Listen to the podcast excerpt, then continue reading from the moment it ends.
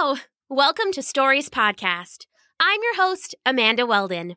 Today's episode is called Runaway Cats, an adaptation of a Japanese folktale written for you by Daniel Hines. Today, we'd like to say a special thank you to Arlen and Meyer and their family, Carter, Katie, and Kara and their family from New Hampshire, Owen and Mara and the rest of the Esper family from North Ridgeville, Ohio, Caleb and Emmy Ray and their family from Charlestown, Mass., Wes Lawrence and his family, Nala, Eva, and Arlo and their family from Oregon, Maya, Sage, and Eden and their family from San Clemente, California, and Tyson and Ella and the rest of the Verstrate family. Thank you so much, Ella, Tyson, Eden, Sage, Maya, Arlo, Eva, Nala, Wes Lawrence, Emmy Ray, Caleb, Mara, Owen, Kara, Katie, Carter, Meyer, and Arlen. You are part of what makes it possible for us to continue to produce fun new stories for our listeners. If you would like to support Stories Podcast, you can leave us a five-star review on iTunes, make a small monthly donation at patreon.com slash stories, or just tell a friend about us. Thanks! Enjoy the episode! Runaway Cats Once upon a time there lived a mighty kitten.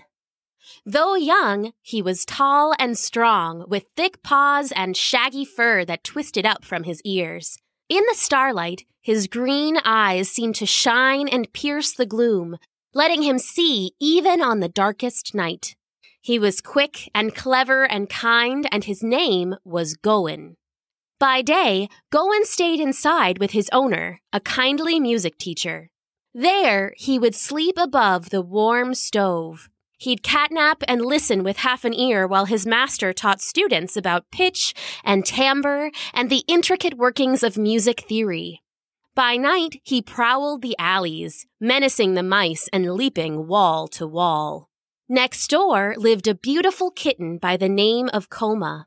Where Gon's fur was long and wild, hers was short and soft as silk. And where Gon was huge, she was petite, tiny even for a kitten. She lived in the home of a great lady who gave her as gentle a life as you could wish for. Koma did everything carefully and quietly. The little dear would blink her dainty eyelashes and eat her supper tidily, and when she finished, she licked her little pink nose with a delicate tongue. Every deed she did was done with grace, and she was her owner's pride and joy. Of course, it was only a matter of time before these two kittens should meet. One chance night, while Gon was out hunting mice and Koma was taking herself for a midnight stroll, they happened upon each other under a cherry tree. There, while the pink petals danced and laughed in the moonlight, they became fast friends. They spent all night together, talking and laughing and meowing songs at the moon. They met again the next night and every night after. Soon, the two cats were best friends and thought it would be better if they could live in the same house. That way, they could be together during the day as well as during the night. It was a lovely idea, but there was just one problem. Neither owner was willing to part with their cat. Gon's owner, the music teacher, thought that Gon brought him luck. The lady who owned Koma took too much joy in doting on her. Neither was willing to part with their cat, no matter how much the two whined at them. One desperate night, the pair met again under their cherry tree. My owner will not let me go, said Gon. He says I keep his voice sweet and his purse full. Koma purred anxiously. Mine says much the same, I don't think they'll let us live together. Gon paused, and then he remembered one of the haikus his master would sing just for practice. He said it aloud to Koma. Meeting you was a happy surprise. The sunshine at summer's dawning. That was it. They both knew that they'd rather live on the streets together than in their houses apart. Cats are a decisive sort of creature, and so, their decision made, they left that very night. They turned their back on the cherry tree and followed the moon, laughing and singing and winding their way from one street to the next. As morning dawned, they found themselves in a large park. The grass was soft and the trees cast dancing shadows in the gentle breeze. This seems like a good place to sleep away a sunny day, Koma said.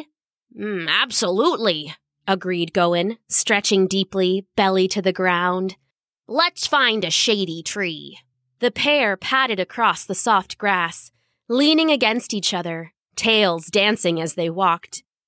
It was a beautiful morning, and they were truly hopeful for their future together. And that's when they heard the dog. It stomped from the shadow of a tree, muzzle bared, teeth festooned with thick strings of drool. It eyed the cats and growled, a low, deep growl like rumbling earth. Koma, said Gon, get up a tree. Koma looked at him for a moment and then scrambled up a tree. The dog lunged after the tiny kitten, but Gon got in his way. The cat arched his back, hair on end to seem even bigger than he already was. The dog paused for a moment, unsure. It sniffed at the air, and Gon could tell the mutt tasted cat on the breeze. He started to worry. Big as he was, the dog was much bigger. He darted for the tree, but the dog was too close and it cut him off. Gon spun the other way, and the dog circled him there, too. Trapped! I'm trapped! he thought. From her perch high in the tree, Koma looked on. She was too small to fight, but she spied a human girl walking through the park nearby. Taking a deep breath, she yowled for all she was worth. Excuse me! Help us! The human heard her cry and turned towards the sound, cocking her head. Oh, was that a kitty I heard? she called, walking towards Koma's tree. Here, kitty, kitty! The girl drew near and saw the dog corner Gon and lunge forward. Its great big teeth snapped at the cat's head, and Gon yelped and stumbled away, bleeding from one ear. No, stop that, the girl said, walking between the cat and dog. The dog lowered its ears and slunk away, and the girl scooped the bloody Gon up into her arms. Before Koma could get out of the tree, the girl had tucked the big kitty into her basket and walked away. No! Gon! she called, hurrying after him. Unfortunately, the girl walked up to a towering gate set into a towering wall, protected by guards with towering spears. The guards opened a small door for her, and she hurried through, and it shut behind her with a booming clang. Koma ran up, trying to find a way through, but there were no holes, and the wall was high and smooth. What do I do now?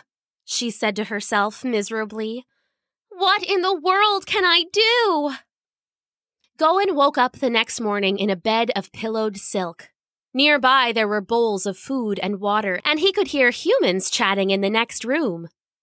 He climbed from bed, confused.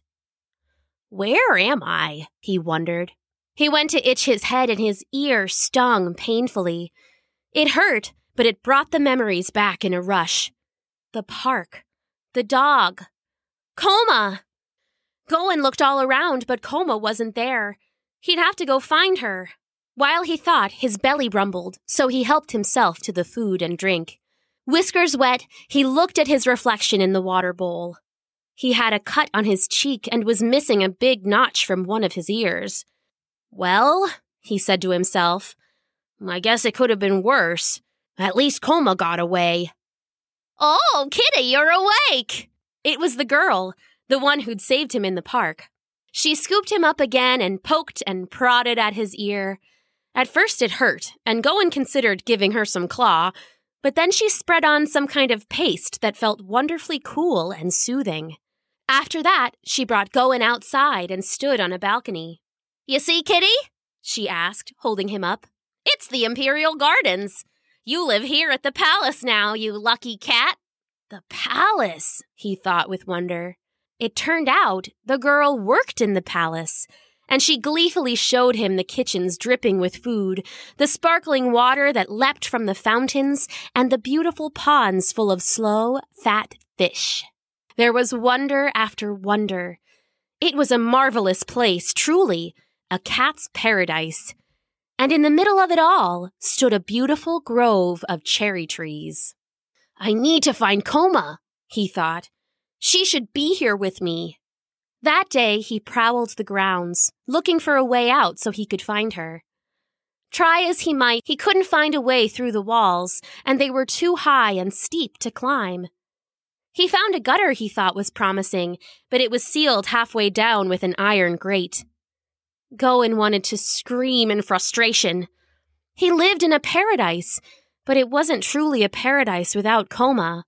He had to find her. Had to. While he sat and thought, he watched a young girl walk across the Imperial Gardens. He didn't pay her too much attention until she sat under a rustling tree.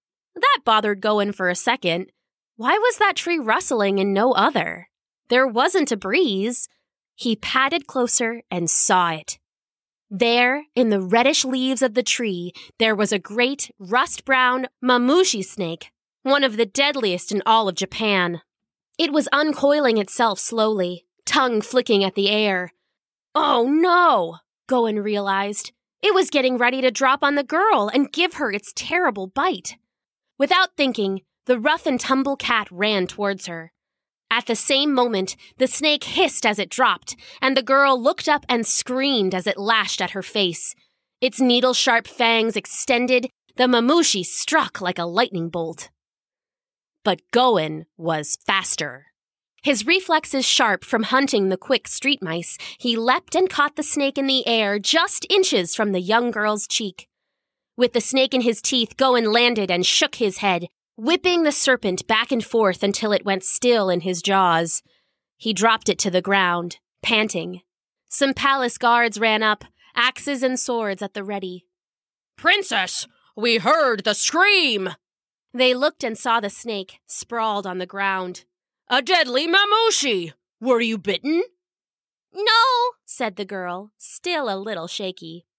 This kitty saved me. A pair of guards carried the snake away, while some others checked nearby trees for more. He looks like the fighting type, the guard said, scratching Gon behind his torn ear. Lucky for you. He's a hero, Kitty. He is indeed, said the guard, smiling. Such heroism deserves a reward. Maybe a fish from the pond, or a golden collar. What do you think, Princess? The little girl furrowed her brow in thought and turned towards Gon. Kitty, you saved my life! How can I reward you? Gon's heart leapt. They called her Princess. He had saved the princess. This was his chance. Hoping she would understand, he ran over to the gate and scratched it with his paws. You want to go out? She nodded to the guards, who pulled open a small door set within the larger gate. Gon darted out and then turned to look at the princess, waiting. You want me to come with you? Gon ran to her and then back away again, eyeing her expectantly. Guards, we're going on a walk with my cat. The guards smiled and were happy to humor the little princess. They made quite a parade leaving the castle. Gon in the lead, tail swaying, the imperial princess just behind, giggling and spinning, and the guards bringing up the rear with their long spears and ceremonial swords. It wasn't long before Gon spotted Koma. She was huddled in the shadow of the endless wall, looking longingly at the palace peaks beyond. Koma! he shouted, practically pouncing on her. I found you!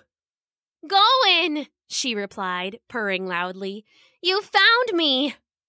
The princess and the guards caught up to the cats.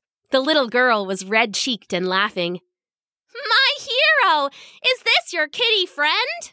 Gon purred in response, nuzzling Koma's little pink nose with his own. It is! cried the princess, and then she turned to the guards following her. All right, everybody, these are both my kitties now. They'll be coming back with us. The guards cheered, and the princess scooped up both cats. They hung awkwardly in her little arms, pressed together close, cheek to cheek, but they didn't seem to mind. And as time went on, the princess married a prince who came to love Gon and Koma just as much as his bride. The imperial couple had many children, and Gon and Koma had many little kittens of their own. The kids and kittens all played together, and they were fast friends for the rest of their lives, which they lived together, happily ever after. The end. Today's story, Runaway Cats, was an adaptation of a Japanese folktale written for you by Daniel Hines and performed for you by me, Amanda Weldon. If you would like to support Stories Podcast, you can leave us a five-star review on iTunes, make a monthly donation at patreon.com slash stories, or simply tell your friends about us. Thanks for listening!